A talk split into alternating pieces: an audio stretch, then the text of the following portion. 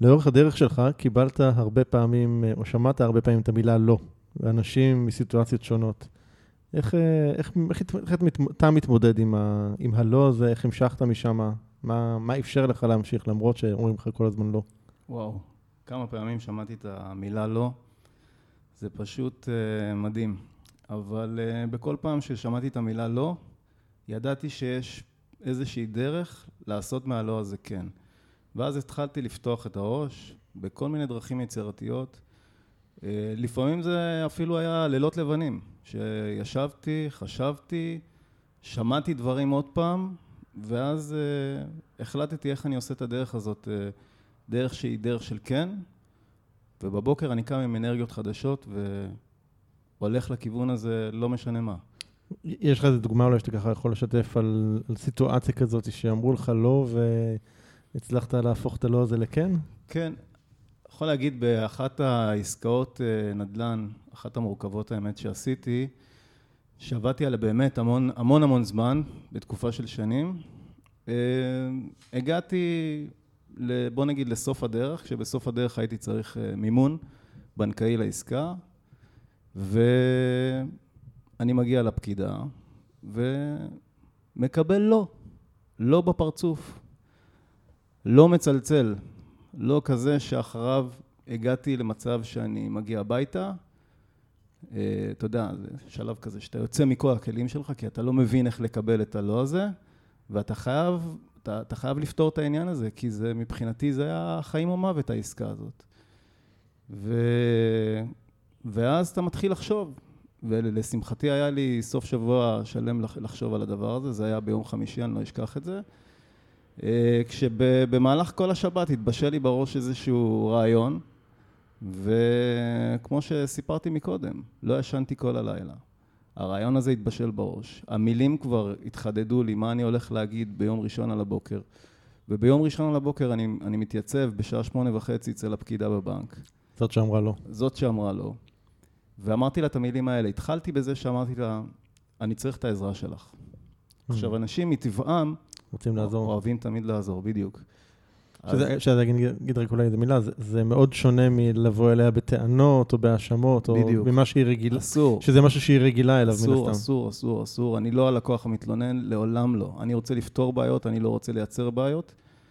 ו, וככה הגעתי לשיחה הזאת. באתי חדור מטרה, ואמרתי לה, אני צריך את העזרה שלך. וגם התחלתי ואמרתי, אני בבנק הזה נמצא כבר מגיל 14. ו... ומפה לשם אה, אה, הסברתי לה מה הרעיון שלי, היא זרמה איתי, אמרה לי, אוקיי, אני אבדוק לך אורן. ולשמחתי זה עבד, והעסקה התחילה להתגלגל, והתחילה לרוץ, ו... וככה עשיתי מהלא כן. ובוא נגיד שזה היה go no go לעסקה מאוד מאוד גדולה. וזו דוגמה מצוינת מבחינתי לדבר כזה. והיו לי עוד הרבה בדרך. טוב, אז אנחנו הולכים uh, ככה לצלול לעומק uh, של איך להפוך את הלא לכן. יאללה. מיד אחרי זה.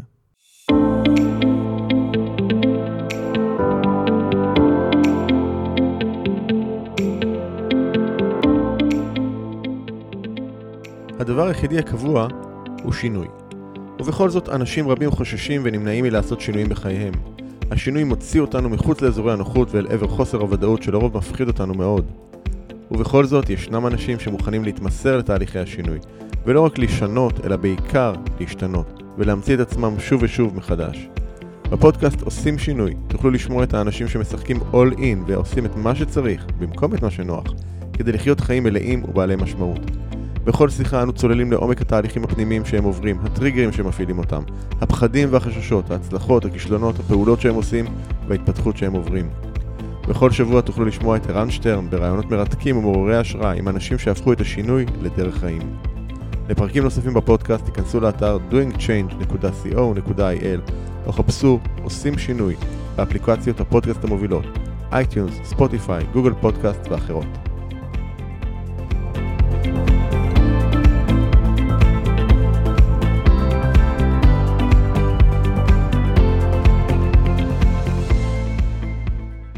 ברוך הבא, אורן ביטרמן.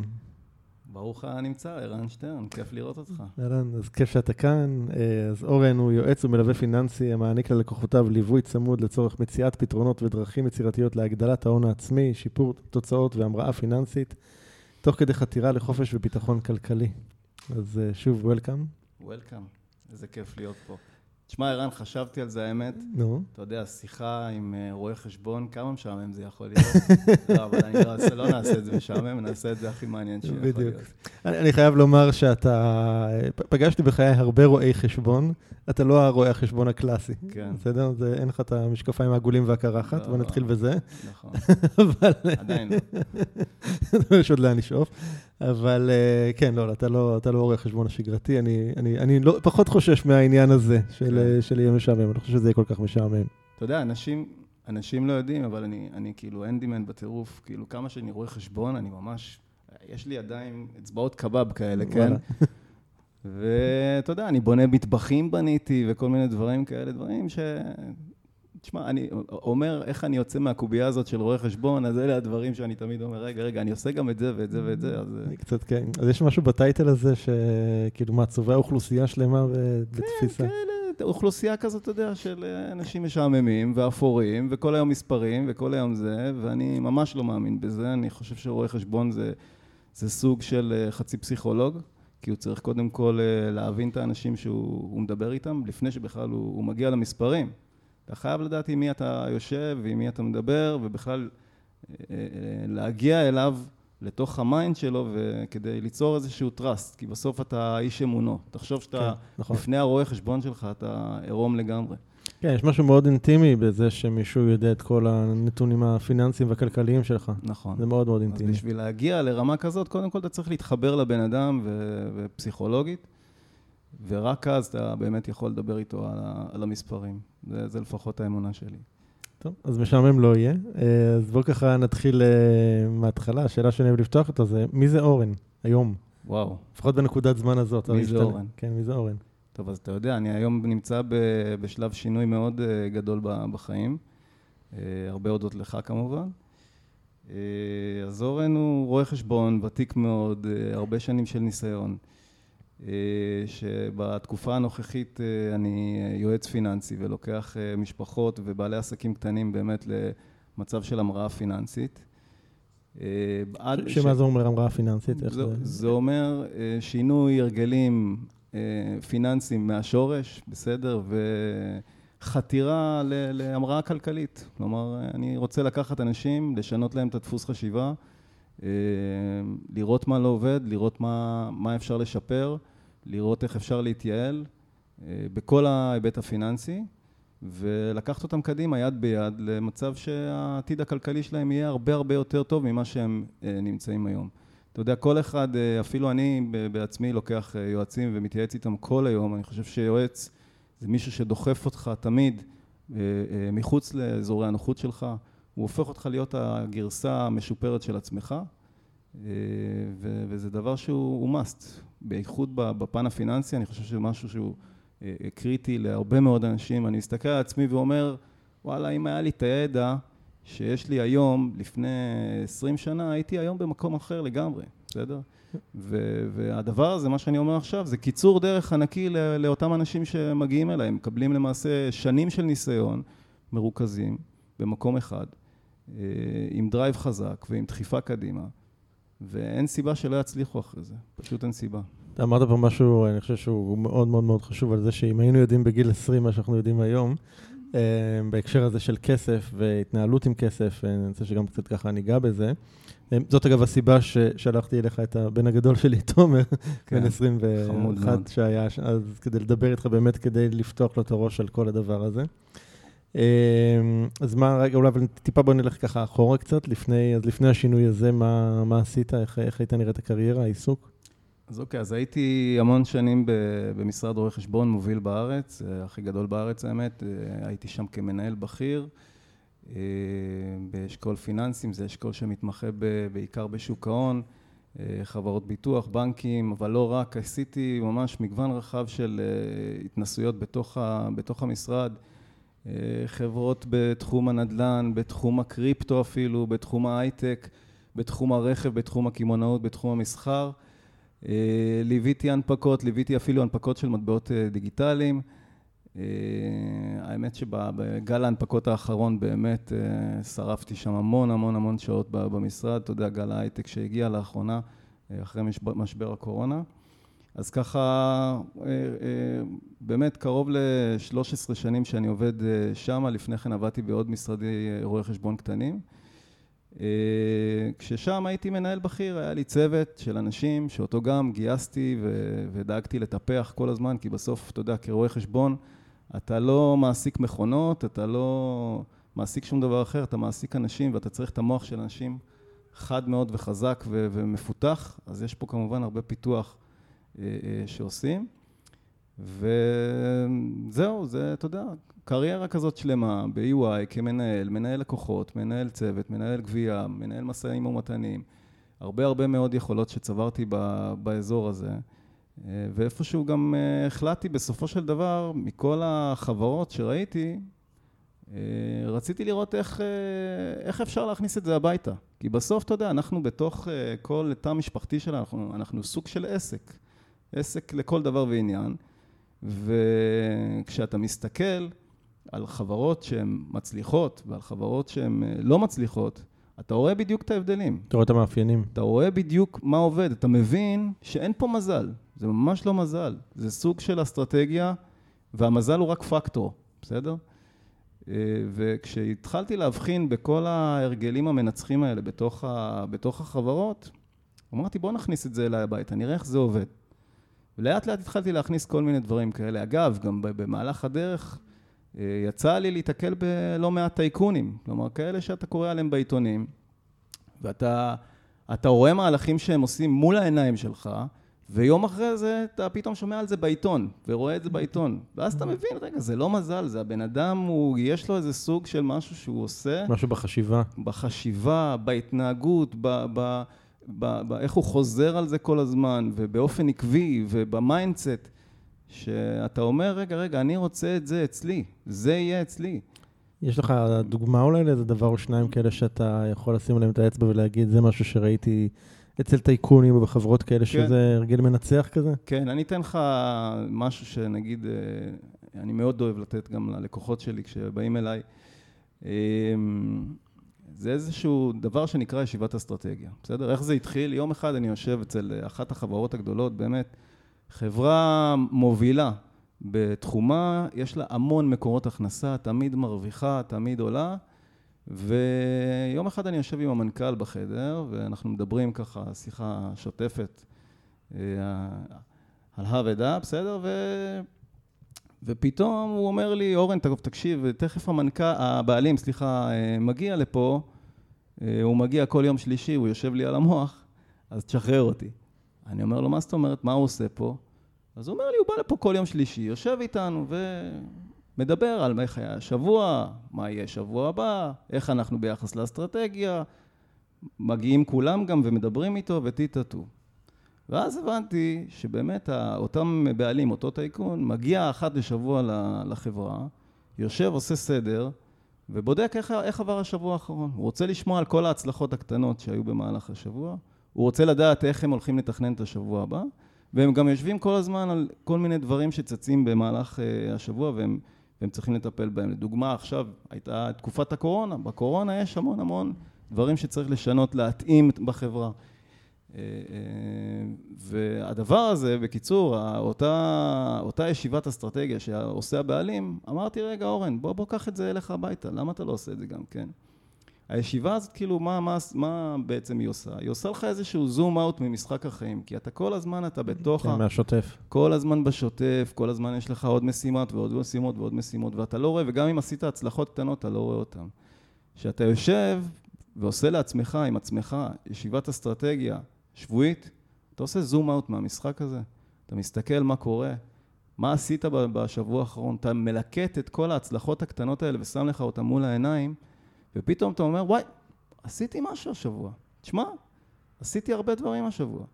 ואתה גם מתכנן לך כבר את השבוע הבא, וגם מטפל בכל מיני נושאים שוטפים שעולים לך בדרך, או כל מיני פרויקטים שאתה צריך לעקוב אחריהם. לדוגמה, אתה עכשיו נמצא בשלבים של, לא יודע מה, לקנות דירה, או לעשות שיפוץ, אתה צריך לעקוב, לראות שאתה מנהל את האירוע הזה בצורה שוטפת. אז אני חושב, הישיבת האסטרטגיה הזאת היא גם נותנת לך את הדרייב, היא נותנת לך את, ה, את, ה, את השאיפה כל הזמן להגשים ולעשות ולהתקדם, ו, וכמובן שברקע שלה צריך להיות היעדים השנתיים שלך, ומה הגדרת לעצמך. אז, אז מה זה אומר בתכלס? כאילו היית לוקח את אשתך ואת הילדים לישיבת אסטרטגיה שבועית? לא. אה, בוא נגיד, אצלי בבית יש, אה, יש הבחנה מוחלטת ביני לבין אשתי, כלומר, אני הסמנכ"ל כספים וניהול, והיא, והיא סמנכ"לית החינוך, כל אחד ותפקידו. אה, והאמת, גם הישיבת אסטרטגיה שלי תמיד ביום שלישי בשעה חמש בבוקר, ואני לא, לא רוצה להעיר אותה בשעות האלה. אה, אז אתה עושה את זה עם עצמך בעצם. אבל כן, אני יושב עם עצמי, אני מסתכל על זה, בוא נגיד ככה, יש לי כללים מאוד מאוד ברורים, הדבר הזה, אני לא מפספס את זה אף שבוע, אני כבר עושה את זה מספר שנים ולא מפספס את זה אף שבוע. מאז שעשיתי זה, אני יכול להגיד לך שהשתנו חיי. אה, כלומר, כל היעדים שהצבתי לעצמי, הם הוגשמו אפילו מעבר לכך, אה, וזה דבר נדיר. אז לקום בחמש אני לא אעיר את אשתי, אני מעדיף לעשות את זה לבד. אבל כמובן היא מקבלת דיווחים שוטפים על כל, ה, על כל מה שיש שם, ואתה יודע, אחר כך אה, אני מעיר אותה בשעה שבע, בא אליי עם כל האנרגיות של ישיבת אסטרטגיה, שנייה, אני הולך לעשות ככה, ככה, היא, מה אתה נופל עליי בשבע בבוקר? אז אה, כן, יש לי תשתיות שלי, אבל אני יכול להגיד לך שהדברים האלה עובדים ומוכיחים את עצמם. אה, ובאמת, זה, זה, אגב, זה מתועד הכל כמובן, שבוע אחרי שבוע. טוב, אז אתה יושב עם עצמך ומסתכל על כל המצב הפיננסי, הכלכלי בדיוק. של הבית ועל המהלכים שאתה עושה. אני, אני, אני יכול להגיד לך שברמת המשפחה, בוא רגע ננתק שנייה, דיברתי על עסקים, אבל בוא נדבר על משפחה. ברמת המשפחה יש המון דברים שאתה יכול לדון בהם, לא בהכרח ההשקעות או דברים כאלה שאתה עושה, זה יכול להיות אה, ברמת אה, חופשות משפחתיות, זה יכול להיות ברמת החינוך של הילדים. אפילו ברמת הזוגיות, אם אתה מתכנן כל מיני דברים לעשות בתקופה הקרובה. אה, מתנות, אני מבחינתי היה לי בת מצווה לא מזמן, אתה יודע מה זה בת מצווה, זה. אוקיי. סיפור בפני עצמו, להתחיל לתכנן לילדה בת 12. זה היה בת מצווה או בת מצווש? בת, כאילו בת. מצווש ואבא מביך, זה, זה ההגדרות של, של היום. נשמע שילוב אה, כן, קטלני. כן, כהן, זה קשה, זה קשה, ילדה מתבגרת זה קשה, אבל אני אוהב אותה, מת עליה. בטח תשמע את זה, אז נועה תדעי שאני מת עלייך. אה, אבל היה לי כיף, אבל גם התכנון של הבת מצווה זה משהו, זה פרויקט אה, שהיה לי לעבוד עליו תקופה, ומבחינתי הוא נכנס לאותה ישיבת אסטרטגיה. כלומר, אין, אין דבר כזה. יום נישואים לאשתי, מבחינתי זה משהו שנכנס לישיבת אסטרטגיה. זה לא, אין פה, אה, יש פה, צריך להבין, אנחנו, המשפחה שהיא עסק, לכל דבר ועניין זה על שלל ההיבטים שלה, זה לא רק על התחום של ההשקעות והדברים האלה, זה על הכל. אוקיי, okay, אז זה, זה איזשהו אה, הרגל אחד. יש עוד איזשהו ככה משהו שקלטת מההתנהלות שלהם? אה, יש המון, יש, בוא נגיד, אה, אני אתן עוד משהו קטן. נגיד, אתה, אתה אוהב את זה, אתה אוהב יעדים ודברים כאלה, כן. בסדר? אז תחשוב איך נראה יעדים בחברה. בחברה, אני יכול להגיד לך שבדצמבר, בסוף השנה, מגיעים כל המנהלים ויושבים בישיבת תקציב, בסדר? וכל המנהלים אמורים להציג את התוצאות של השנה הבאה, לא את התוצאות, את התחזיות בדיוק לשנה הבאה, וכמובן הם מציגים גם מה הם עשו בשנה החולפת, בסדר?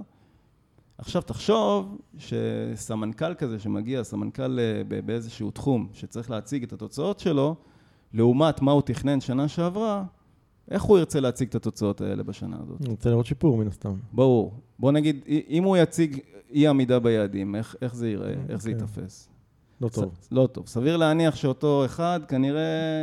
אולי, אולי לא יהיה עוד שנה כדי לדווח. או שיגידו לו, שפר ביצועים במיידית, בסדר? Okay. עכשיו, כשאתה עושה, אתה, את הדבר הזה, בתחילת השנה, תחשוב שאתה עושה את זה. אתה לא רוצה לאכזב את עצמך. אתה נכון. במצב שאתה מציב לעצמך יעדים שהם ריאליים כמובן, ואתה רוצה להכות את, החז... את התחזיות.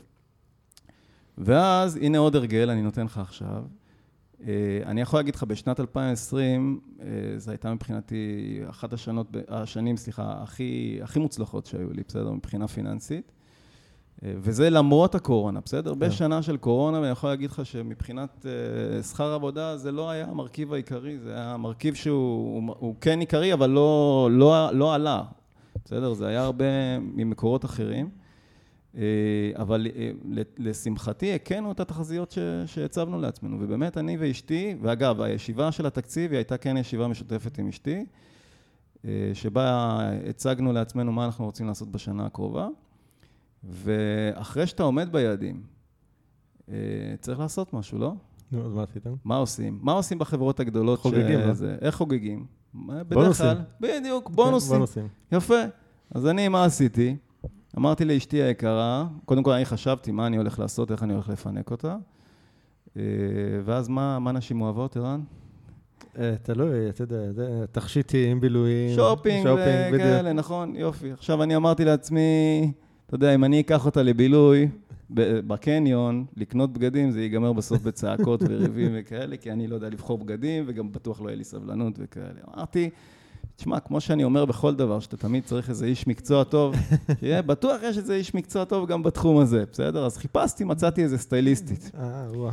כן, ואז uh, אמרתי, אוקיי, בוא, איך אני עושה את זה, שזה יהיה באמת uh, אטרקטיבי וייתן מזה. אמרתי לה, קחי, בבקשה, מעטפה עם מזומן בפנים, מחכה לך סטייליסטית בקניון בפתח תקווה, יש לך יום כיף, לכי תהני, תקני בגדים, והיא הייתה מבסוטית, וגם בדרך אמרתי לה, בבקשה, תעצרי במספרה, גם תיאמתי לך תור בספר. חזרה לי בכלל ילדה בת 24. אז אה, אתה רואה, זה עוד הרגל קטן שבא, מגיע מתוך החברות, שזה בונוסים, כלומר, אתה עומד ביעדים שלך, תתפנק, מגיע לך, אנחנו לא נולדנו פה לסבול. לעצמך נתת בונוס בשנה הזאת? בוודאי, תמיד אני מפנק. אבל אני מפנק את עצמי בשוטף, או שאני... אתה לא מחכה לסוף שנה. כן, כן. בוא נגיד, אני יכול להגיד לך, בעסקאות שהן אה, מוצלחות מאוד, אז אני דואג לפינוקים מאוד גדולים. כלומר, זה, זה הדרייב שלי בסוף. מה, מגיע להם, מגיע לנו לעשות uh, כאלה דברים, מגיע לנו לקבל כן. דברים ש... וגמול על מה שאנחנו עושים. שזה אגב, אני חושב באמת איזשהו הרגל מאוד מאוד, אה, מאוד מאוד טוב, של באמת לתגמל את עצמך אה, על, על, על עמידה ביעדים או ב, ב, ב, ב, בתוצאות שאתה מכוון אליהן. חובה. אמ, אז אנחנו באמת, אז אנחנו מכירים אה, אי שם מתחילת 2020, אה, אה, ממש... אני מכיר אותך, האמת, הרבה יותר לפני כן. אני יכול להגיד לך כן. שעקבתי אחריך עוד מהתקופה שלך עם אלון אולמן. או זה ממש מזמן. זה אזור 2010, אם אני לא טועה, כן, באזורים האלה. כן, זה שנים. שהרבה שנים באמת הסתכלתי וראיתי את העשייה שלך, ובסופו של דבר גם החלטתי, אמרתי, אני רוצה אותו כמנטור לידי. וואו. אז, אה, אז אני מכיר אותך הרבה פחות מזה. כן. אה, בעצם אה, הכרנו שכשהצטרפת לקבוצת עושים שינוי השנייה, ואני חושב שמה שהיה מיוחד בקבוצה שלכם זה ש... אני לא אשכח את זה, היה ב-12 במרץ 2020, המפגש הראשון שלנו, נכנסנו נכון. בארבע לחדר, לחדר המפגש, ובתשע בערב כשיצאנו, מישהו פתח ynet או מאקו או מה שזה לא היה, ופתאום גילינו שיש פה מדינה בסגר. נכון. וככה זה, זה התחיל. ובאמת... שמע, אני יכול להגיד לך שזה הציל אותנו כקבוצה, כלומר, האיחוד הזה והאנרגיות החיוביות שהיו לנו באותה תקופה, זה משהו שאני בטוח שלא היה לי אם לא הייתי בקבוצה. Mm. כלומר, יכול להיות שהייתי נדחק לאיפשהו, לאזורי הפחד ששררו כן. פה בארץ. פחד, הישרדות. פחד, הישרדות, וחרדה, וכל מיני דברים כאלה. אני בכלל לא הייתי שם. אני והקבוצה, אני חייב להגיד. מה, מה באמת היה הדבר ש... שהוביל אותך? כי תכלס אתה בן אדם, אתה יודע, בן אדם מאוד הישגי, מאוד אה, אה, יודע, כמו שאתה מתאר, להפעיל את עצמו ולהניע את עצמו, זאת אומרת, זה... אה, אני, אני יכול להבין אנשים שקשה להם להניע את עצמם, אז אתה יודע, אז כן. קבוצה נותנת להם כוח במסגרת, אבל אתה, אז אתה לא הטייפ הזה, אתה...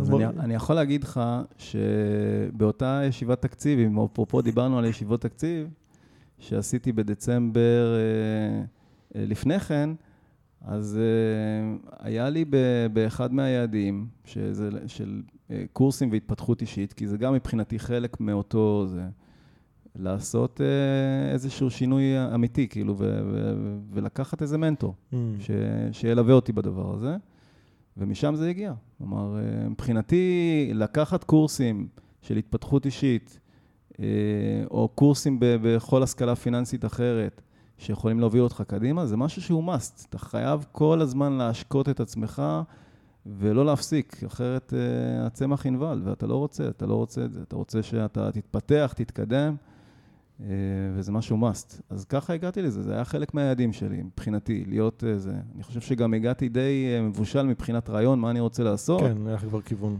וכן, היה לי כיוון, ורציתי את הדחיפה. חיפשתי את הקבוצה.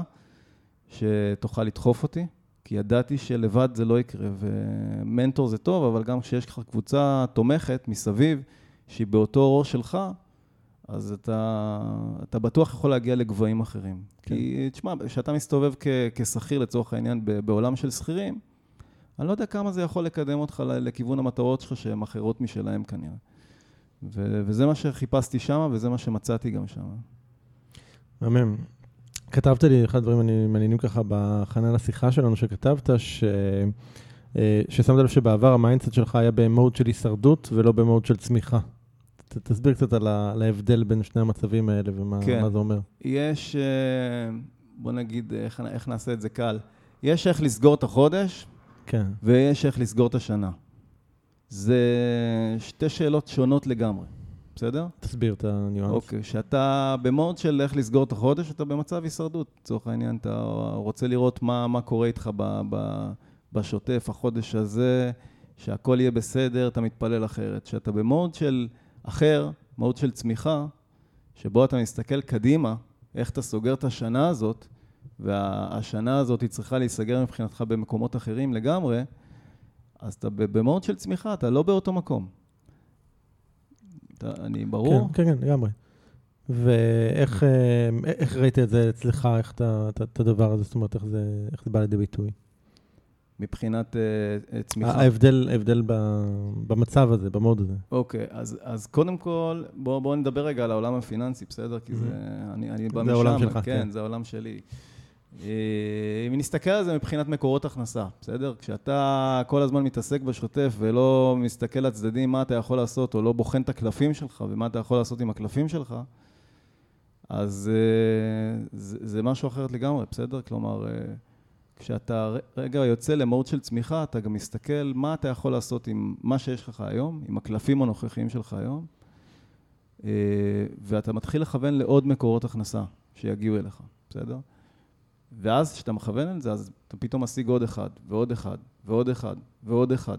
זה, זה ו... אגב משהו ש, שאני, אתה, אתה מדבר עליו פה בכזאת uh, טבעיות לכאורה, כן. ואולי זה כי אתה גם מגיע מהעולם הזה, אבל um, אני רואה את זה באמת בקבוצות, באמת עניין של ריבוי מקורות הכנסה זה אחד הדברים שאנחנו די מהתחלת התהליך בעושים שינוי, אנחנו, אנחנו מדברים עם האנשים ומתחילים ככה לגרום להם לחשוב על זה ולפתח כן. את זה, ו...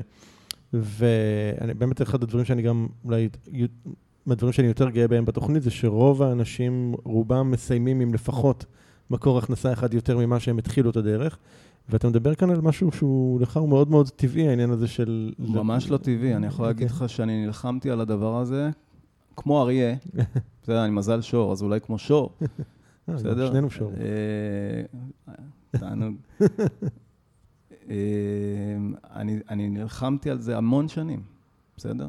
כן. והיו לי הרבה אכזבות מהדבר הזה. אני יכול להגיד לך שיש דברים שעשיתי שלא הצליחו, פחות הצליחו. אבל אתה יודע, כמו שאמרתי בהתחלה, לא עוצרים.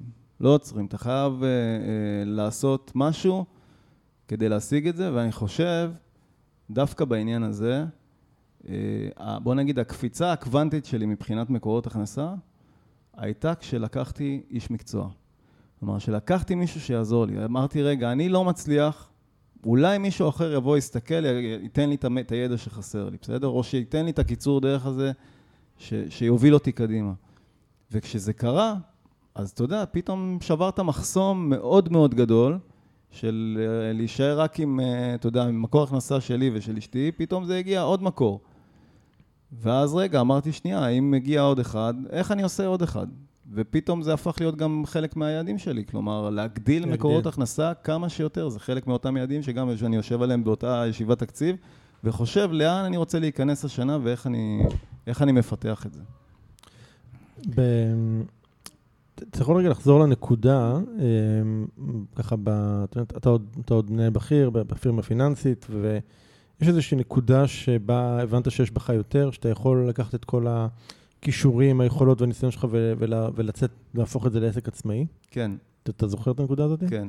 אמ, הייתה, הייתה סדנה בזמנו, האמת שהגיעה מ-EY, במקום העבודה, אמ, ש, שנקראת אה, סדנה אה, חשיבה יזמית או משהו כזה, שהיה שם אה, רונן גפני, המחבר של אה. של פרשביס, כן. יש לנו גם פרק משותף פה בפודקאסט, פרק חובה, אם כן, לא-. לא האזנתם. רונן, בחור מקסים. מהמם. כן. אני חייב לו המון תודה על זה. אה, אבל רונן, שיחקנו כמובן את המשחק של פרשביז, שאני ממליץ בחום לכולם לשחק במשחק הזה, זה משחק משנה חיים לדעתי. ו- אבל באותה סדנה, זאת הייתה סדנה של יומיים, הגיע אה, רונן ואמר בסוף הסדנה שאתה יודע, אנחנו, כל אחד מאיתנו יש לו את הקלפים שלו בחיים, ואני רוצה שאתם תכתבו את כל הקלפים שלכם, אה, ונשב על זה מחר בבוקר, בסדר? זה היה ביום הראשון. מגיע היום השני של הסדנה, ואני מגיע בבוקר, ורונן שואל מה קורה, וכולם רשמו את הקלפים, ואני זוכר שאנשים לא יותר מדי אה, התאמצו, אתה לא יודע. הרבה עשו את שיעורי כן, הבית. אנשים לא אוהבים לעשות שיעורי בית, כי מה כן. לעשות, מי שלא רוצה להשקיע, לא משקיע, ומי שרוצה ומי שזה חשוב לו. אני באתי לסדנה אה, חשיבה יזמית. אמרתי, אני רוצה להפיק מחשיבה יזמית משהו, אני מאוד מאמין בזה, וגם מאוד נהניתי מהמשחק, והבנתי את הבן אדם. אז אמרתי, אם הבן אדם הזה מבקש ממני משהו, אני הולך לעשות אותו בצורה הכי רצינית שיכולה להיות. וישבתי בבית חייב- עם האקסל חייב שלי. רגע לעצור כן. אותך רגע, לפתוח סוגריים פה. בסדר. אמ, כי זו נקודה שהיא קריטית. אז אני, אמ- אמרת שבעצם זו סדנה שהביאו לכם למקום העבודה. כן, זאת אומרת, זה לא משהו שהלכתם ובחרתם ושילמתם מכיסכם כדי נכון. להשתתף בו. נכון. אמ, ובעצם שאתה היית בין הלא רבים שעשו את שיעורי הבית. נכון. וזה משהו שאני חושב שרגע שווה להתעכב עליו, כי... כי אני רואה את זה המון, שאנשים, אה, גם כשנותנים להם את כל הכלים מול העיניים, ונותנים להם את כל הידע, זאת אומרת, את כל האפשרויות, והם הם לא, הם לא מנצלים את זה. ובך, אה, ואולי בעוד כמה שעשו את השיעורי בית האלה, היו, היה משהו אחר שבא ואמר, אוקיי, אני, אני, אני הולך לעשות את השיעורי בית האלה בצורה רצינית. אתה, אתה, אתה, אתה יכול לאפיין רגע מה, את התפיסה, את המחשבה שלך, למה, למה דווקא אתה כן עשית את השיעורי בית האלה ואחרים לא?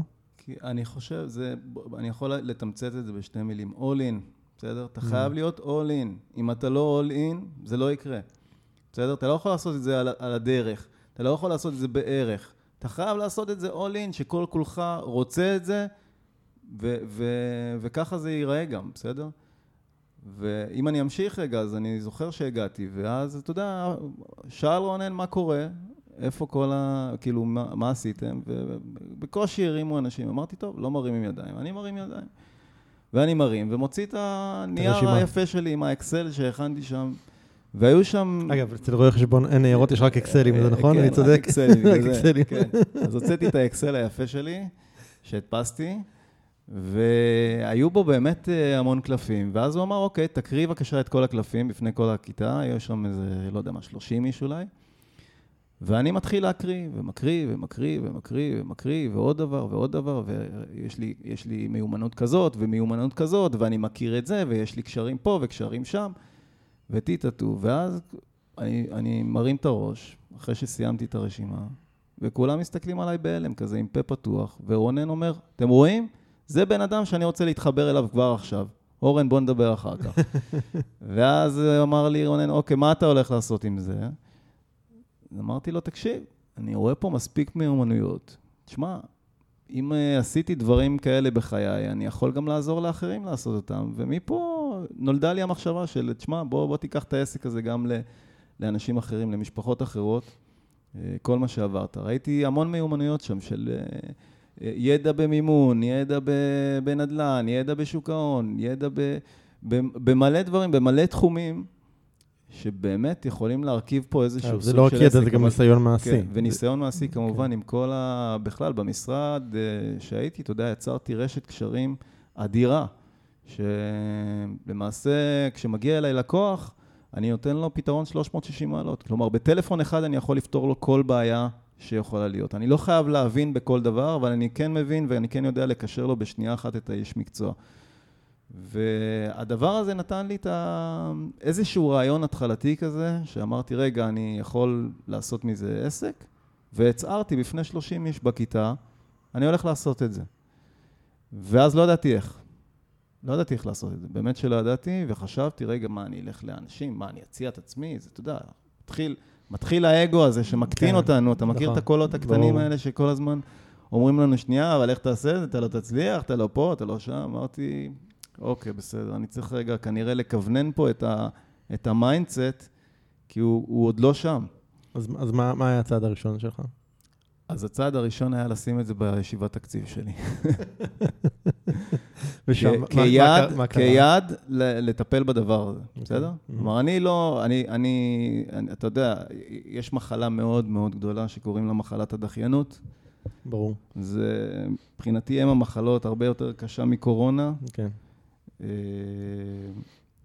ו- ש- שהדחיינות, אני רק חייב להגיד פה איזה משפט, אתה, אתה מכיר את זה, גם הדחיינות היא, היא, היא בסך הכל אה, מנגנון הגנה של אותו אגו שהזכרת קודם, ש, נכון. שמונע מאיתנו לעשות את הדברים שאנחנו רוצים לעשות, ומתוך שלל סיבות ופחד ביניהם וכולי, אבל, אבל זה, זה באמת, זה מנגנון, אה, זה מנגנון אה, אה, הגנה של, של אותו מנגנון של האגו שלנו. אני מסכים במאה אחוז. אותו מנגנון הגנה, הוא זורק את כל הקולות האלה של אתה לא יכול, אתה כן יכול, אתה לא מספיק טוב, אתה כן מספיק טוב, או, או אין לך ניסיון, יש לך ניסיון, או כל מיני דברים אחרים שאתה יודע, מעכבים אותך, אבל בסוף אתה מבין שאתה צריך אה, לקחת את האגו הזה, לנהל אותו כנראה, ולעשות מעשה. אז החלטתי לעשות מעשה. מבחינתי זה ישב לי ברשימת היעדים שלי. ו... ואז הגעתי. אז מה, אז מה עשית בעצם, כאילו, אחרי ישיבה? אחרי הישיבה החלטתי שאני מחפש לי מנטור קצת, Mm, לסדר את הראש ולחשוב איך אני עושה את זה בצורה רצינית וטובה. אה, והייתי מוכן גם לשלם על זה. כן.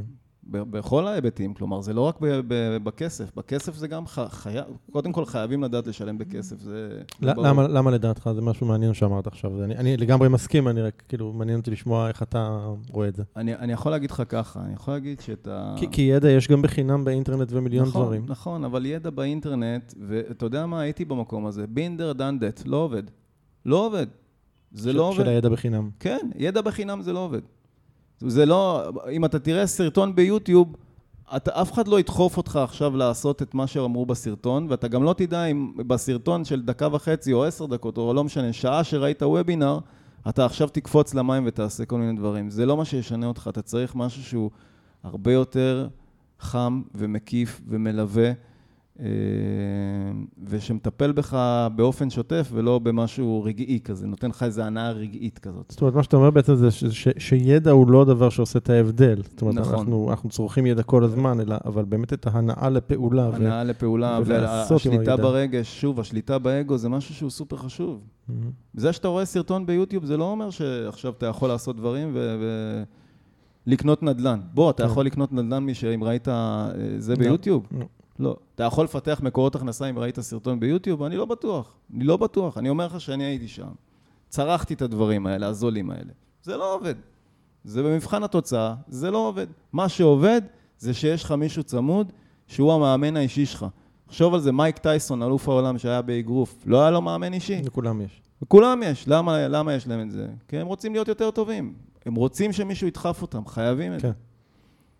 כן. וזהו. אז אמ, נשמח שתתאר קצת את ה... אתה, אז אתה מגיע בעצם לתוכנית עם, ה, עם הרעיון הזה שאומר, אוקיי, אני רוצה להקים עסק. בשלב הזה עוד לא היו לקוחות.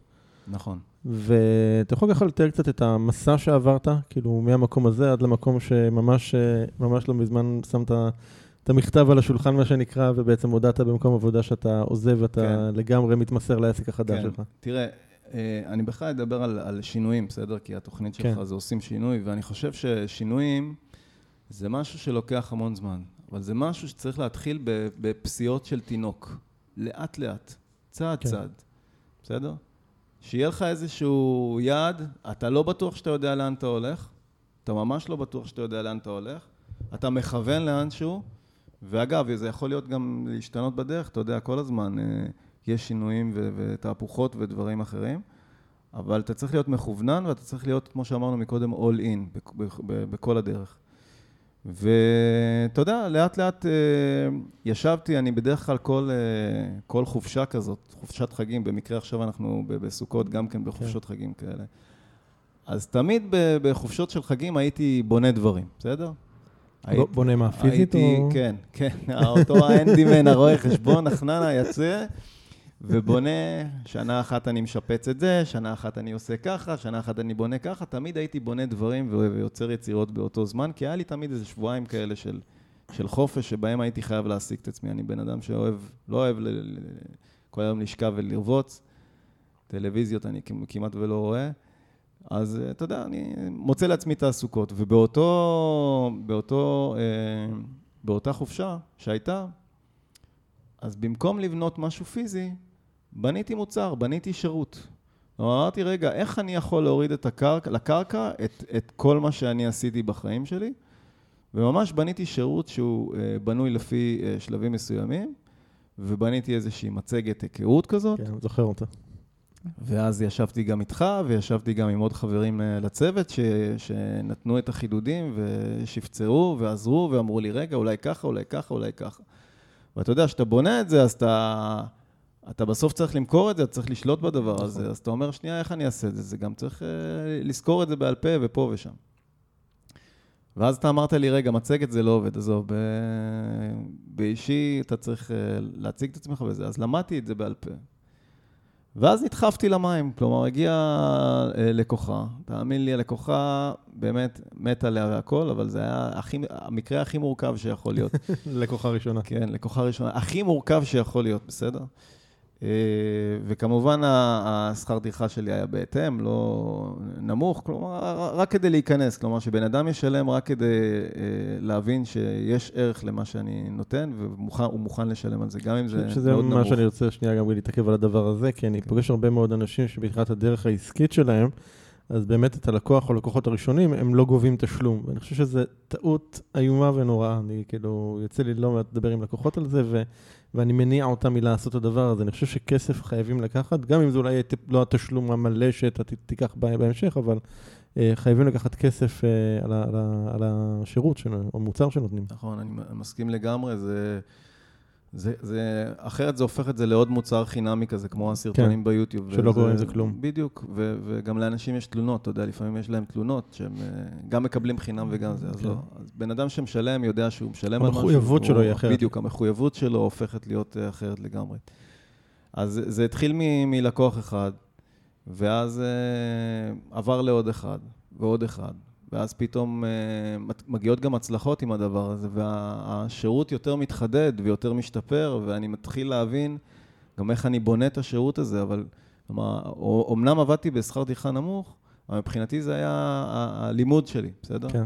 וכל זה אני עושה כמובן שאני ברקע גם uh, עובד במשרה מלאה, הייתי אומר מלאה פלוס פלוס, בסדר? מבחינת שעות, uh, ויודע לעשות את ההבחנה טוב מאוד בין הזמנים שלי, כלומר, מנהל יומן בצורה אדוקה מאוד. מתי אתה בעבודה ומתי אתה בעסק? מתי אני בעבודה, עושה הפרדה מלאה, אני לא, לא מנצל כמובן, חס וחלילה, את מקום העבודה הנוכחי, להפך, אני עושה גבולות מאוד מאוד ברורים מתי אני פה ומתי אני שם, אה, ועובד בשעות, ה, אתה יודע, שעות הפנאי, שעות הטלוויזיה כביכול. כן. זה הופך להיות השעות של ההשקעה שלי בעצמי.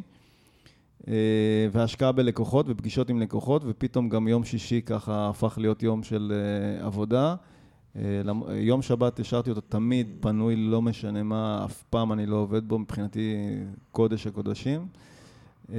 אבל כן, היו פה ויתורים, ואתה שואל על מחירים. זה מחיר, זה כן, מחיר ששילמתי. הפנאי. זה מחיר שאתה משלם, אבל אתה בונה פה איזשהו שירות ומוצר שמתחיל לרוץ, ואז עובר, עובר תקופה, וכמו שאמרנו, פסיעות של תינוק, כל רגע עוד פעם ועוד פעם ועוד רגע, ועוד התקדמות קטנה ועוד התקדמות, ואז פתאום מגיעות גם המלצות מאותם לקוחות, ועוד המלצה, ועוד המלצה, ופתאום אתה מבין, שנייה, שנייה, אתה עושה פה דברים טובים.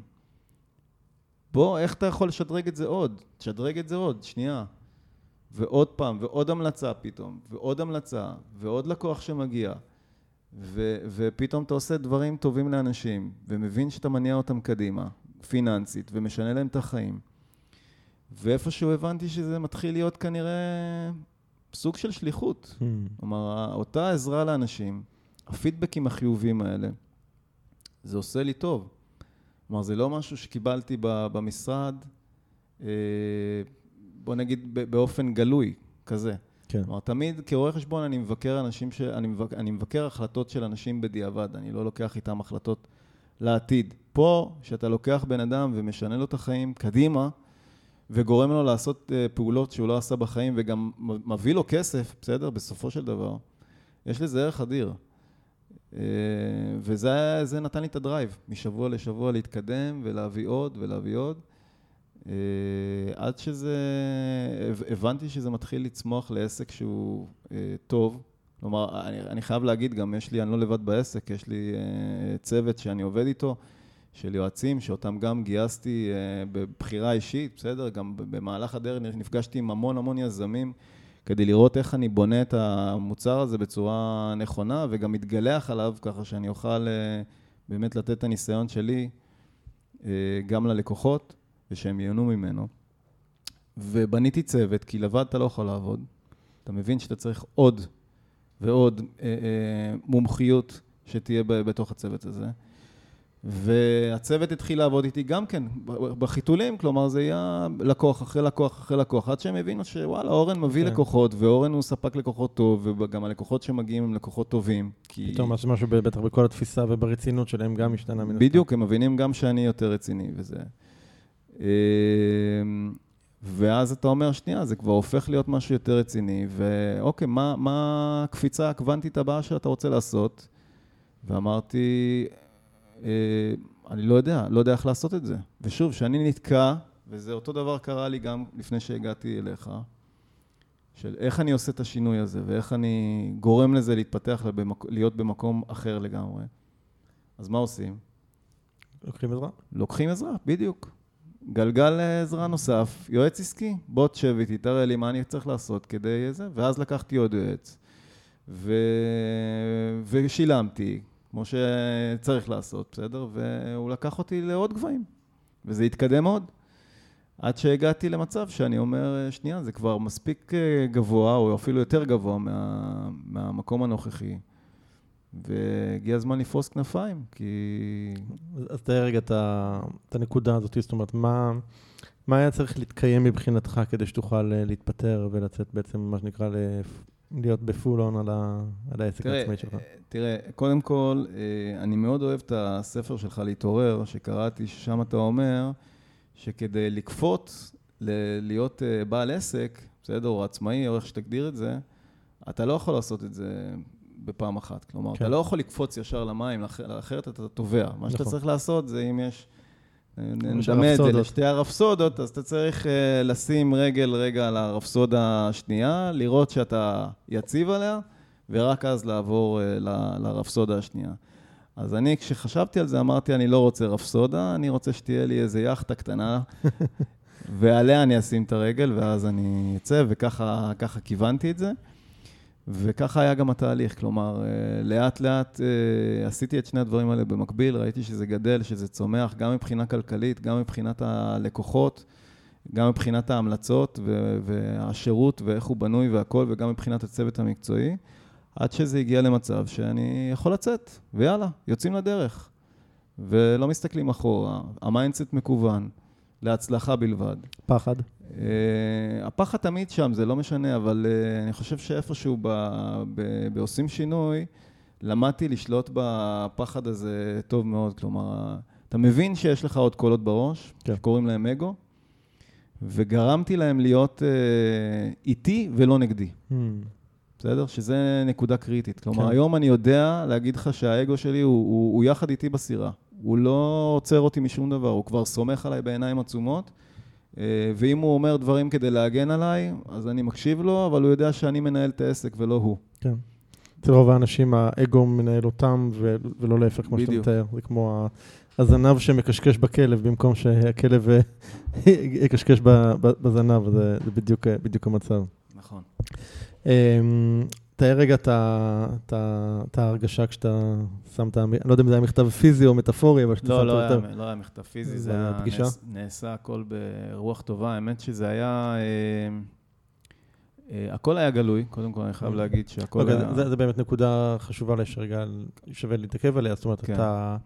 אני זוכר שגם לנו יש שיחות על זה של, אוקיי, איך אני עכשיו במקביל לתפקיד הבכיר שאני נושא בו בחברה גדולה, אה, גם מתחיל לפתח אה, אה, משהו עצמאי, ו... ו לא תמיד אתה יכול לעשות דברים שאם היית, נקרא לזה, בפול עצמאי, אתה יכול לעשות אותם. נכון. כשאתה, איך אתה קצת מתמודד בתקופה הזאת עם נכון, הדבר הזה? נכון, אני יכול להגיד לך מה, מה אני עשיתי. קודם כל, אני מאוד, מאוד מאמין בכנות, בסדר? אני לא...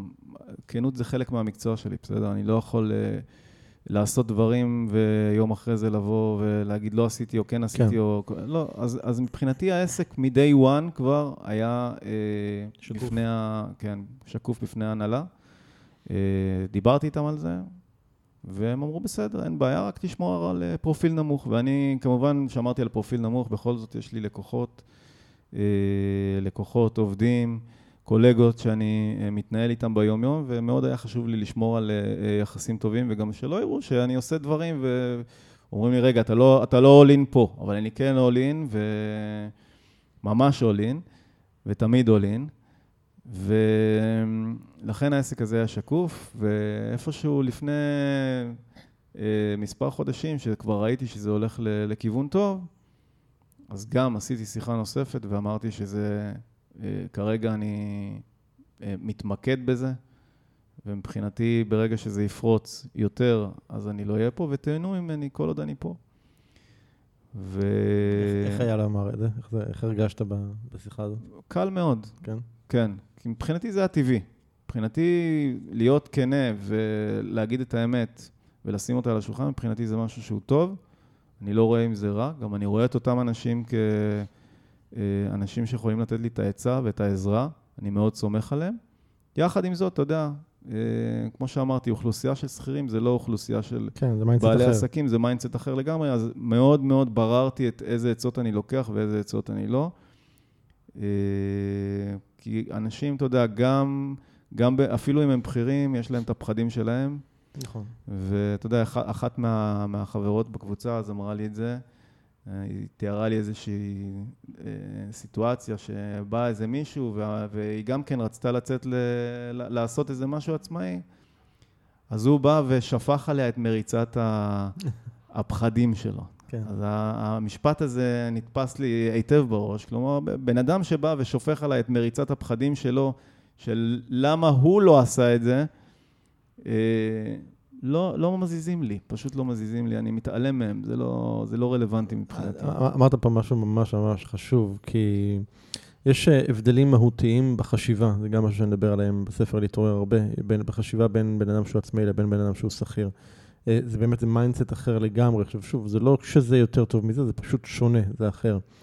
ומן הסתם, במקום שאתה בא לספר במקום עבודה, או גם אם זה קולגות, או אפילו חברים שהם רובם גם שכירים מן הסתם, אז הם uh, תמיד ידברו מתוך הפוזיציה שלהם, אנחנו תמיד נדבר מתוך הפוזיציה שלנו, והפוזיציה שלהם כשכירים uh, רואה את הדברים אחרת לחלוטין מאיך שאתה רואה אותם כבר כמישהו שכבר עבר איזושהי דרך ב- ב- ב- ביזמות, בעצמאות, בנהל עסק. והם תמיד ידברו מתוך הפחדים שלהם, והרבה פעמים אנשים אה, שלא מודעים לתהליך הזה ולא מודעים להבדלים האלה, זה מאוד מבלבל אותם, והם בעצם לוקחים את החששות ואת הפחדים שלהם אליהם פנימה. ולוקחים את בעצם מריצת הפחדים הזאת, כמו שקראת לה, ומטמיעים אותם בתוכם. וזה משהו שהוא ממש מסוכן לעשות אותו, וצריך להיות מאוד מודע לדבר הזה שהוא קורה. אני יכול להגיד לך, זה, זה מצחיק, אבל באותה ישיבת אסטרטגיה שלי, בסדר? שמתי לי את זה בבולד, שאם אה, מדברים איתי, החבר'ה מהעבודה ומנסים לשכנע אותי כזה, ככה או אחרת, אתה לא מקשיב, בסדר? Mm-hmm. ואפילו, כן. באמת, בבולד, אה, וכשזה קרה, הגיע אליי אחד המנהלים, וכבר אחרי שסיפרתי והוא קיבל את זה, אז uh, התחלנו לדבר, ואז uh, חייכתי. אז הוא אומר לי, למה אתה מחייך?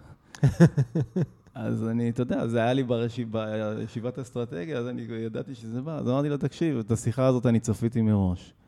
אז הוא אמר לי, אוקיי, אז אני לא אדבר, אבל המשיך בכל זאת כמובן וזה, אבל הוא הבין שאני לא במקום של אה, כן. כנראה לקבל עצות בשלב הזה, וזה, וזה גם מאוד עצות חשוב. עצות של פחדים ודברים כאלה שהם, לא, לא, זה לא מעניין אותי, זה לא, זה לא אני. וזה מאוד חשוב גם ממי מקבלים את העצות, כי גם באותו אחד, יכול להיות שהוא אפילו מנהל, סתם לצורך הדוגמה, אני לא מכיר את הקטע. לא, לא, אני, אני מאוד מעריך אותו. הוא מנהל בדיוק שבעבודה, הוא מנהל בכיר אפילו, ואתה מאוד מעריך אותו והכל, אבל כעצמאי אין לו שום ניסיון. אתה יודע, יצא לי...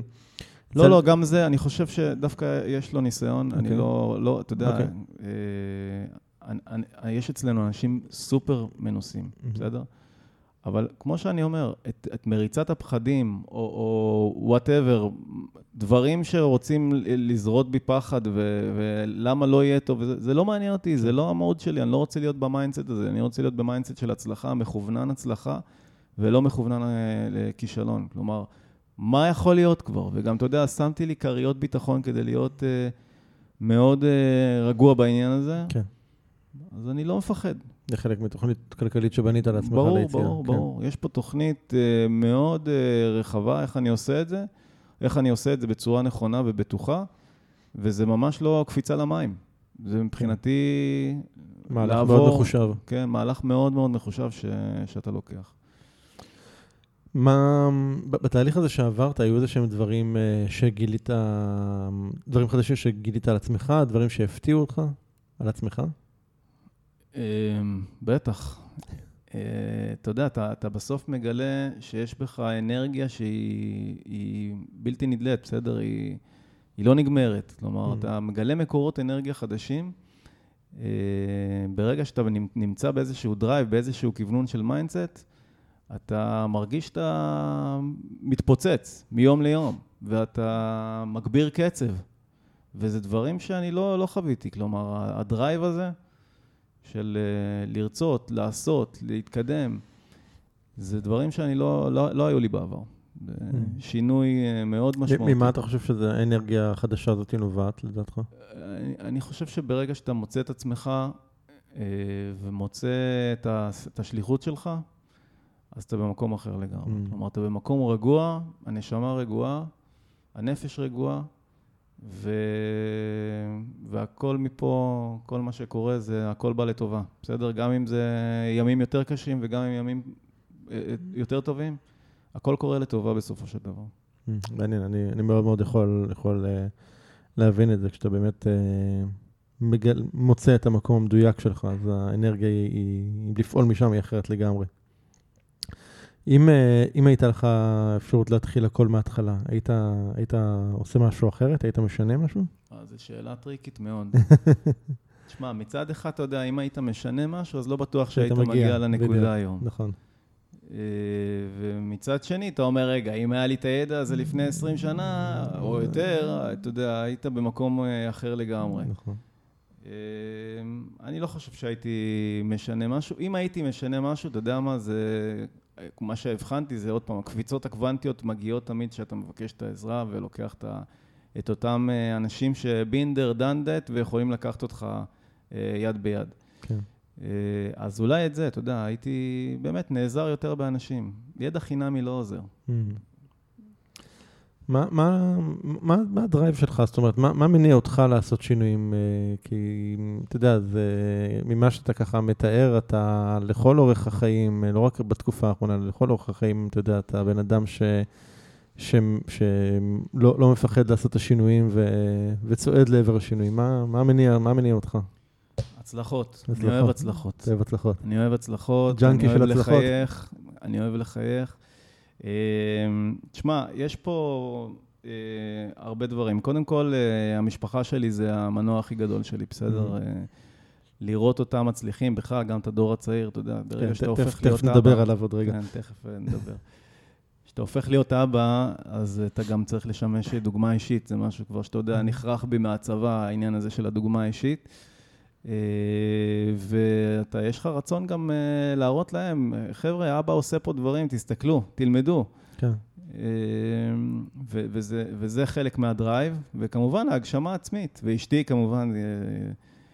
בקיצור, המשפחה ו- והילדים, אני חושב שזה ה drive הכי גדול שלי, לגרום להם להיות uh, טובים יותר, לגרום להם להיות במצב שהם uh, בביטחון כלכלי uh, וחיים ברמה טובה, ובכלל ליהנות מהחיים האלה. פשוט ליהנות, לא באנו פה לסבול, באנו ליהנות, ואתה יודע, אתה, אתה רואה אנשים נעלמים פה בשניות, כן. ואתה אומר, הזמן שלנו פה קצוב, בוא, בוא ננצל את הזמן הזה בצורה הכי טובה שאנחנו יכולים. נקפוץ למים אם צריך, נצא מהאזור הנוחות, אנחנו לא יכולים להיות תקועים כל הזמן באותו המקום, אנחנו רוצים להתפתח, להתקדם. אז זה, זה הדרייב שלי. Hmm. איזה, עם, עם איזה מחירים או אתגרים אתה היית צריך להתמודד כדי לעבור את השינויים האלה? אה, המון מלחמות אגו, בסדר? כלומר... אה, עם אנשים אחרים. או גם בתוכך? לא, לא, בתוכי, בתוכך. בתוכי, כן, אתה יודע, אוקיי. יש בינינו, בתוכנו הרבה שדים שרצים נכון. ביום-יום. כן. חלקם מנסים להוריד אותך, חלקם מנסים להעלות אותך. אה, ואתה צריך לדעת לשלוט בהם. אז אה, זאת הייתה השאלה, נכון? כן, אני מכוון כן, לשאלה. כן, כן, כן. עם מה היית צריך להתמודד? גם מחירים וגם אתגרים וקשיים? אז, אז אני אומר, אני חושב שהמחיר הוא קודם כל להשלים עם עצמך, שאתה עושה את מה שאתה אוהב. ואתה יודע שלפעמים יש פה גם uh, מחיר של uh, זמן שאתה משלם, uh, שלא לעשות דברים אחרים, דברים בשעות הפנאי. אבל גם עם זה התמודדתי. אני חושב שאני מנהל יומן היום אה, מאוד מסודר, שהוא כולל בתוכו גם את הזמני הנאה. כלומר, זה מבחינתי חלק מה... מהלו"ז שלי. אם אני רוצה לצאת עם חברים ביום שישי או עם אשתי באמצע שבוע או בכל, בכל זמן אחר, או אני רוצה את השעה שלי עם אה, אחד מהילדים אה, לבד, זה קורה. מבחינתי זה ביומן וזה מנוהל בצורה באמת טובה.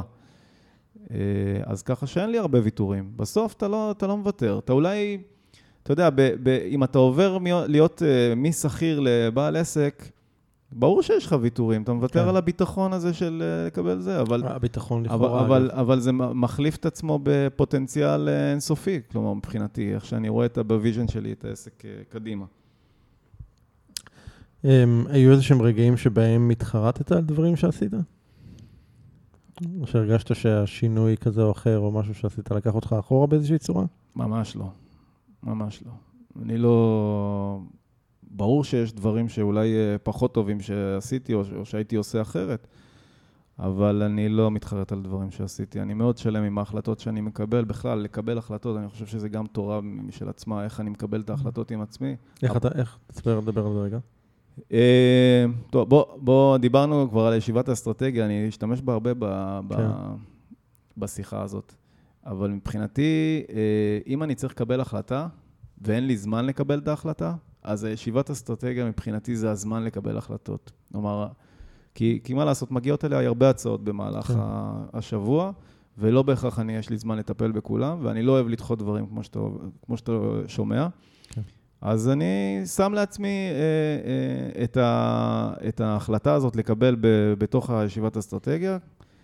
אה, כשאני מסתכל על ההחלטה, אני רוצה לראות מה היתרונות של ההחלטה, מה החסרונות של ההחלטה, ואז אני שואל את עצמי כמה שאלות שהן קריטיות לטובת הדבר הזה, בסדר? שאלה ראשונה היא, מה יכול לקרות אם אני לא אקבל את ההחלטה? מה אני יכול להפסיד מזה, בסדר? זו שאלה שהקונטקסט שלה הוא, הוא הפוך. אתה מבין? אתה לא שואל... זה, זה המחיר של ההישארות במקום. בדיוק. זה, זה משהו שכמעט בדיוק, אף אחד לא מסתכל עליו. בדיוק. אני כן. רוצה לראות מה אני אפסיד אם אני לא אקבל את ההחלטה. זו שאלה הראשונה קריטית שאני שואל את עצמי. שאלה שנייה, זה האם ההחלטה הזאת מקדמת אותי לעבר היעדים שלי. אם היא לא מקדמת אותי לעבר היעדים שלי, אני, או שאני דוחה אותה, או שאני אה, אה, שם אותה במקום אחר, או שאני מעיף אותה מה, מהפרק בכלל, היא לא רלוונטית. כן. אה, וכמובן, אני מתעד את כל אה, ניהול קבלת ההחלטות הזאת בצורה מושכלת, ואז כשאני מקבל החלטה, אני מקבל אותה בצורה שלמה מאוד, אסרטיבית מאוד, ואני רץ מאחוריה. גם אם טעיתי, אתה יודע, הכל כן. טוב. אני יודע שהפעלתי שיקול דעת, אני יודע שבחנתי את זה בצורה רצינית, ויאללה, מתקדמים. ואם טעיתי, פעם הבאה אני אלמד מזה. כן, גם העניין הזה של לטעות בקבלת ההחלטות הוא, הוא tricky, כי אנחנו, מתי אנחנו יודעים שאנחנו טועים? אחרי שהתקדמנו לאורך ציר הזמן. נכון. ואז הידע והניסיון שיש לנו באותה נקודה מאוחרת יותר, זה לא מה שהיה לנו נכון. כשקיבלנו את ההחלטה. אז אני לא חושב שיש פה באמת עניין של טעינו, אנחנו עשינו כמיטב יכולתנו בהינתן הידע והניסיון שהיה לנו באותו רגע. בדיוק. אנחנו הרי לא, בשום מצב לא נקבל מראש החלטה שאנחנו יודעים שהיא שגויה. נכון. מה, מה לגבי ביקורת? אתה נתקלת בביקורת כלפיך או כלפי השינויים שעשית?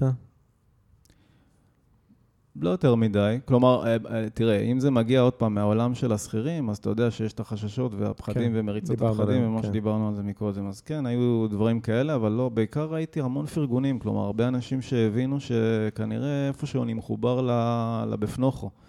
וזה מקרין החוצה, אז אף, Mhm. אני לא, לא, לא נתקלתי בהרבה כאלה שאמרו לי לא. אני יכול להגיד לך כזה דבר, תראה, גם התהליך הזה, אה, בייחוד לקרובים שלך, זה תהליך שהוא מאוד מאוד קשה, כן, בסדר? יכול להיות מאוד מפחיד. הוא, בדיוק. ואני מדבר על הקרובים מעגל ראשון, כלומר אשתי, הילדים, ההורים שלי, בסדר?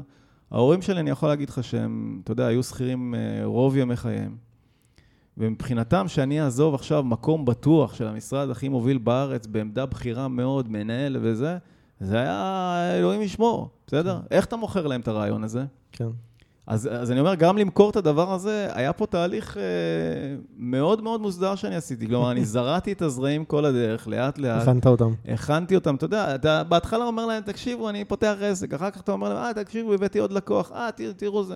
לאט לאט, אתה יודע, לאט לאט אתה משחיל בהם ומראה להם איך אני מתקדם ואיך אני עושה דברים, עד שזה בסוף, הייתה לי את השיחת מכירה הכי גדולה, שבה הם אמרו לי, בסוף השיחה, בסדר, זה היה, הרגשתי באמת כמו שיחת מכירה לכל לקוח שלי, נשבע לך.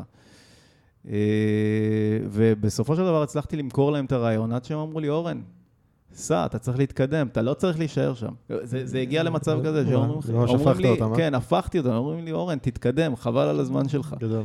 בסדר? אז, אז זה קרה גם איתם, גם עם אשתי, אה, וגם הילדים. בכלל, הילדים לא עצרו אותי אף פעם, הילדים, אתה יודע, הם עוד... זה כמו ספוג, הם רק סופגים ורק נהנים ורק רואים את האנרגיות והם אה, רק מתלהבים. אתה יודע, לעסק שלי קוראים אה, OBI. אז, אה, אז עומר, הבן שלי, הוא אומר לי, אבא, אני לא אצטרך להחליף את השם אפילו. כי הוא גם עם ההוא, אתה מבין? הוא- הוא כבר חושב הלאה. כבר בונה על הירושה, כן, אני כן, רואה. תגיד, מה מעיר אותך בבוקר? מה גורם לך לקום בבוקר? וואו, אתה יודע, אני לא קראתי את מועדון החמש בבוקר, את הספר, Mm. אבל אני כן מתעורר כל יום בחמש בבוקר. אני חייב להגיד לך שאני קם לפני השעון, בדרך כלל.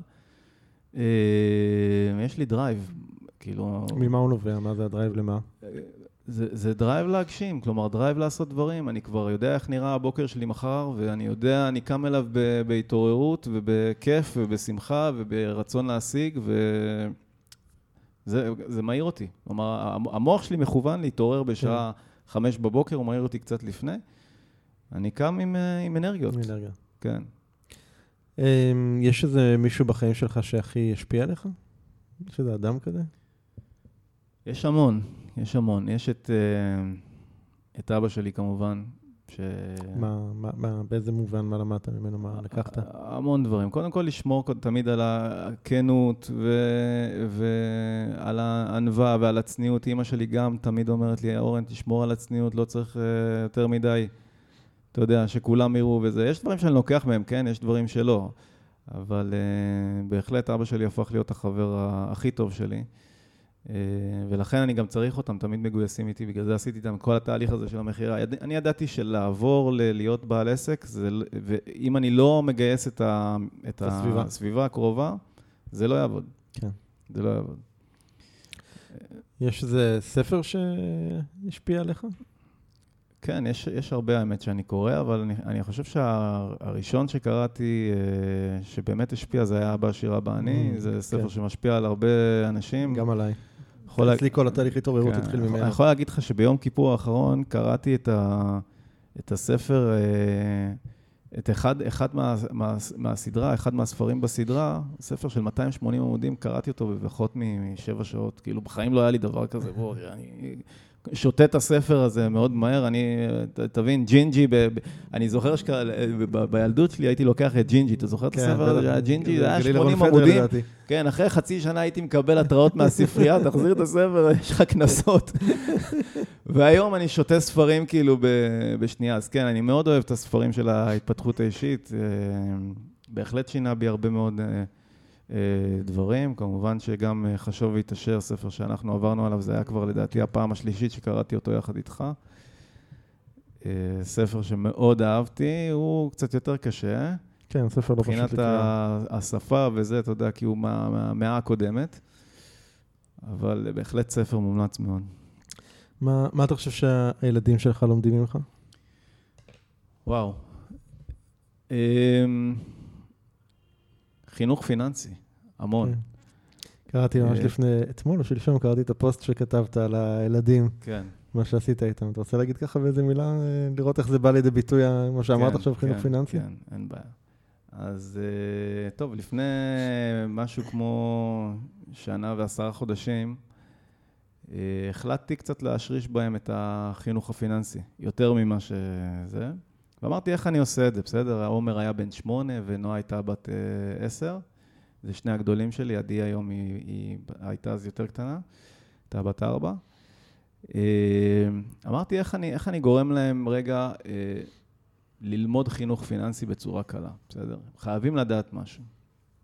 ואז באותה תקופה היה את ה-Black Friday, אתה יודע מה זה ה-Black כן, Friday? כל החגיגת קניות. כל המבצעי קניות ובזבוזים, ואבא אולי תקנה לי, והאימא אולי תקני לי, וכל מיני כאלה שטויות. ואמרתי, אוקיי, אני חייב לנצל את הדבר הזה, לעשות משהו הפוך מה-Black Friday הזה. ואמרתי לילדים, תקשיבו, אני יוצא במבצע Black Friday משלי, אה, והמבצע הולך ככה. במקום שאני אקנה לכם איזה מתנה עכשיו שטותית בבזבוזים האלה, בואו ת, ת, תשימו כסף בהשקעה. אבא עכשיו רוצה להיכנס להשקעה ב- בארצות הברית, אז הייתה לי איזו השקעה בדיוק ש, שבחנתי. אמרתי להם, בואו אה, תיכנסו איתי להשקעה בארצות הברית, תשימו, תשימו כסף, ו, ו, ויאללה. טוב, מה, מה נקבל? אז הבנתי, אמרתי, רגע, נגיד הם ישימו עכשיו, לא יודע, 100, 200, 300 שקל, כמה הם יקבלו על 100 שקל? זה היה אז התשואה שם 10 אחוז, בסדר? אז זה לקבל כאילו בשנה 10 שקלים. אמרתי, בעצמי, אם הייתי ילד והאבא כן. היה אומר לי, תביא לי 100, עוד שנה תקבל 10 שקלים, אה. מה הסיכוי שתשים? אין מצב. אז אמרתי, טוב, אני חייב לעשות משהו אחר, ובוא רגע נחשוב גם על... לתת להם אה, מוטיבציה. כן, בוא, בוא, בוא נראה איך אני עושה את זה יותר טוב. ואז הבנתי, רגע, אמר- אמרו לי, שמעתי את- זה מאחד, ממישהו, שאמר לי, אני נותן אה, שקל על כל שקל שהם אה, שמים בחיסכון. אז אמרתי, בוא נעשה, לא חיסכון, בוא נעשה את זה השקעה. כל שקל שאתם שמים, אמרתי להם, כל שקל שאתם שמים, אתם מקבלים עכשיו שקל מאבא על כל שקל שאתם שמים, וחוץ מזה, אבא גם ייתן לכם הלוואה של פי שלוש מהכסף שאתם תשימו להשקעה, בסדר? אז עומר, עומר אמר לי, מה זה, לא, הם לא הבינו מה אני רוצה מהחיים שלהם, בסדר? ברור שהם לא הבינו. הם. ואז אמרו לי, מה זה הלוואה בכלל? מה זה השקעה? מה אתה מדבר איתנו בכלל? מה זה תשואה? מה זה עשרה אחוז? איך מחשבים? כן. בקיצור, בלבלתי להם את השכל איזה, איזה חודש על הדברים האלה, עד שהם התחילו להבין קצת מה זה תשואה, מה זה השקעה, מה זה זה, הראיתי להם אפילו את ההשקעה, הראיתי להם נדל"ן בארצות הברית, איך זה נראה, מי, מה אמרו. ו... ועשיתי להם תוכנית עסקית, פשוט ישבתי איתם ו... וכתבנו תוכנית עסקית, כמה הם הולכים להרוויח מזה, ו... ו... וזהו, והם שמו כסף, הצלחתי לשכנע אותם, בסדר? הם נתנו גו לעסקה הזאת, שמה שקורה בעצם, הם מקבלים תשואה של 10% על הכסף שהם שמים, אז הוא אומר לדוגמה, שם 300 שקל, נתתי לו מתנה, מבצע בלק פריידי של אבא. עוד 300. עוד 300, אז היה לו 600 שקל ביד, ואז זה היה ההון העצמי שלו בעסקה, בסדר? אז אמרתי לו, עכשיו אתה מקבל הלוואה פי שלוש ממה מה ששמת. כלומר, אתה מקבל עוד 1,800 שקל הלוואה- הלוואה מאבא, תשלם עליה 2% בשנה, בסדר? איפה חותמים על התנאים האלה איתך? גם על הבלק פריידי וגם על ההלוואות. אגב, אגב, זה, זה דרך אגב, כלומר, היחסי מינוף האלה זה יחסי מינוף של דירה. בגלל זה עשיתי להם את זה. Mm. כלומר, כשאתה קונה היום דירה, אז אתה משלם, אתה, אתה מביא הון עצמי של 25 אחוז, ו-75 אחוז אתה נכון, מקבל אה. מינוף בדירה כן. אה, ראשונה. כן. אז אמרתי, נעשה את אותו הדבר. אז הם קיבלו אה, אה, את, ההלוואה מאבא. אז, עומר, לצורך העניין, כבר היה לו 2,400 שקל ביד. כלומר, גם ה-600 שקל שהוא הביא, ועוד 1,800. 300 הפכו ל-2400. בדיוק, ה-300 הפכו ל-2,400, ו-2,400 שהם עושים 10% תשואה, זה 240. 240 שקל לשנה, בסדר? והעסקה נמשכה מעל שנה, היא הייתה שנה ושמונה חודשים בערך. ו... וכתוצאה מהעסקה הזאת, הוא החזיר הביתה 100-300 שקל, זה יצא לו בערך 900 ומשהו שקל, בסדר? שילש את הכסף. ש... כן, ב... בשנה ו... עכשיו, תחשוב, אה, אה, מה, מה הוא היה עושה עם הכסף? עם אותם כן. 300 שקל שהיו יושבים בארנק. אני יכול להגיד לך שיש לה עוד כמה מאות שיושבות בארנק, יושבים בארנק, סליחה, ולא עושים כלום. או שהם מבוזבזים על כל מיני גאדג'טים ושטויות כן. כאלה שהם קונים. אז פה הכסף הלך לעבוד, חזר עם עוד כסף, ואני חושב שאתה יודע, אתה, גם הילדים פתאום הבינו, רגע, מה זה תשואה, מה זה השקעה. שזה, אני חושב שזה באמת, אם דיברנו קודם על הלוואי והייתי יודע את הדברים האלה היום, אז אני חושב שהנה, בדיוק, זה, בדיוק. זה הדרך לתת לילדים את, ה, את הידע הכל כך חשוב הזה, אבל זה לא רק ידע, זה התנסות מעשית. נכון, נכון, נכון. אז. זהו, אז עכשיו אתה יודע, אה, גם זה חשוב, אחרי ההשקעה הזאת, חוזר הכסף. להשקעה הבאה. ומה אתם עושים? זה אוקיי. גם שאלה. פה הם יש את עניין הריבית הם דריבית. מחכים לנובמבר, לבלק פריידי הקרוב. אז הם, אה, כן, מקסימום אני אקדים להם את, אה, נובמבר, ואנחנו כבר אה, מסתכלים על, ההשקעה הבאה, שתהיה מבחינתי בתשואה יותר גבוהה. ואתה מבין שכבר אני צריך לשלם להם באלפים, כי עומר כן. רוצה לשים עכשיו אלף, אז אני צריך לתת לו אלף, וזה הרבה כסף. אז אמרתי להם, תקשיבו, זה בלק פריידי האחרון שאבא עושה אין יותר את הדברים האלה.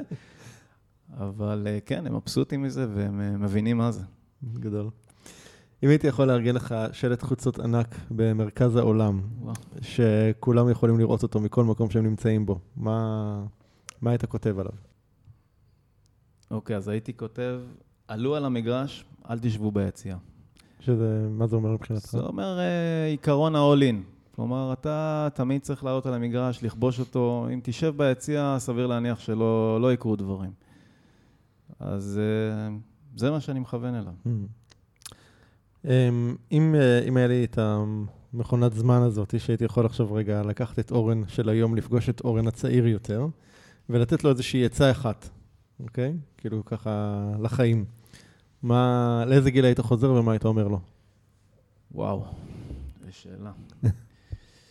אמ, תראה, זו שאלה כי- קשה, כי אתה אומר, רגע, מה אתה רוצה לשנות בחייך בעצם, נכון? אני לא אה, לשנות, אבל איזה, איזה נגיד, איזה מידע או, או ידע היית נותן לו, תובנה שהיה עושה את החיים שלו אולי אה, פשוטים יותר, נק- נקרא לזה.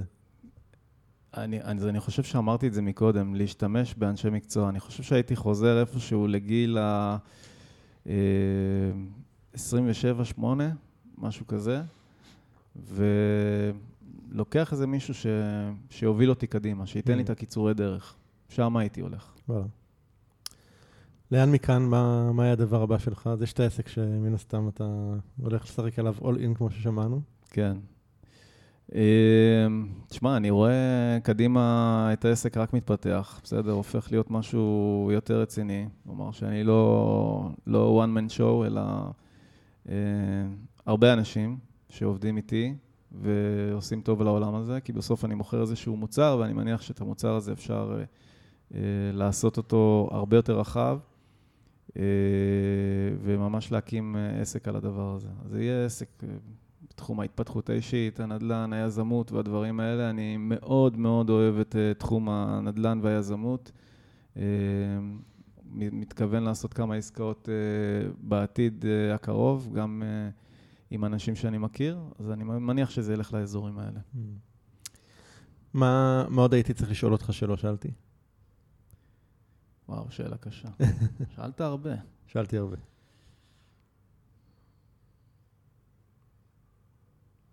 אם כיף לך? אם כיף לך באמת? וואו. מה זה כיף לי? האמת שלא שאלתי, כי זה, רואים את זה בעיניים, אבל אתה צודק, מי? שלא, מי שלא כן. רואה, אז כן. קשה לו לראות את זה אולי. כן. זהו, אז כיף לך.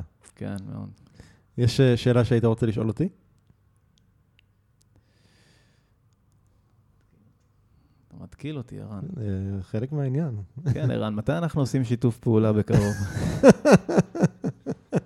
האמת- שתוך כדי שדיברת פה חשבתי על איזשהו רעיון, אז אנחנו עוד מעט נכבה את המיקרופון ונדבר על זה. סגור. אה, מי שרוצה ליצור איתך קשר, להתחבר לעשייה שלך, איך הכי קל למצוא אותך? אה, בטלפון שלי יש לי גם כרטיס ביקור, אני מניח שאתה תשאיר את כל אנחנו נשים קישור מה... הפרטים. כן. כן, יש שם את הקישור אליי באתר. אה, מוזמנים לקרוא אליי, מוזמנים לכתוב אליי. אה, ותבואו, אני בשמחה, בכיף, יעזור לכל אחד. מהמם. אז uh, אנחנו נשים באמת את כל הכישורים גם לאתר ולפרטים של אורן ב- ב- באתר, בדף של הפודקאסט של הפרק הזה, אז תיכנסו לאתר doingchange.co.il, תחפשו את הפרק עם אורן ומשם יש לכם כישורים ישירים, גם לזה וגם לספרים כאן שדיברנו עליהם, uh, נשים לכם כישורים ישירים. Uh, טוב, אורן, היה לי כיף גדול, גם לי, תענוג. אז uh, שיהיה הרבה בהצלחה, תודה רבה. ובטוח שעוד uh, נשתמע בהמשך הדרך. תודה. להתראות.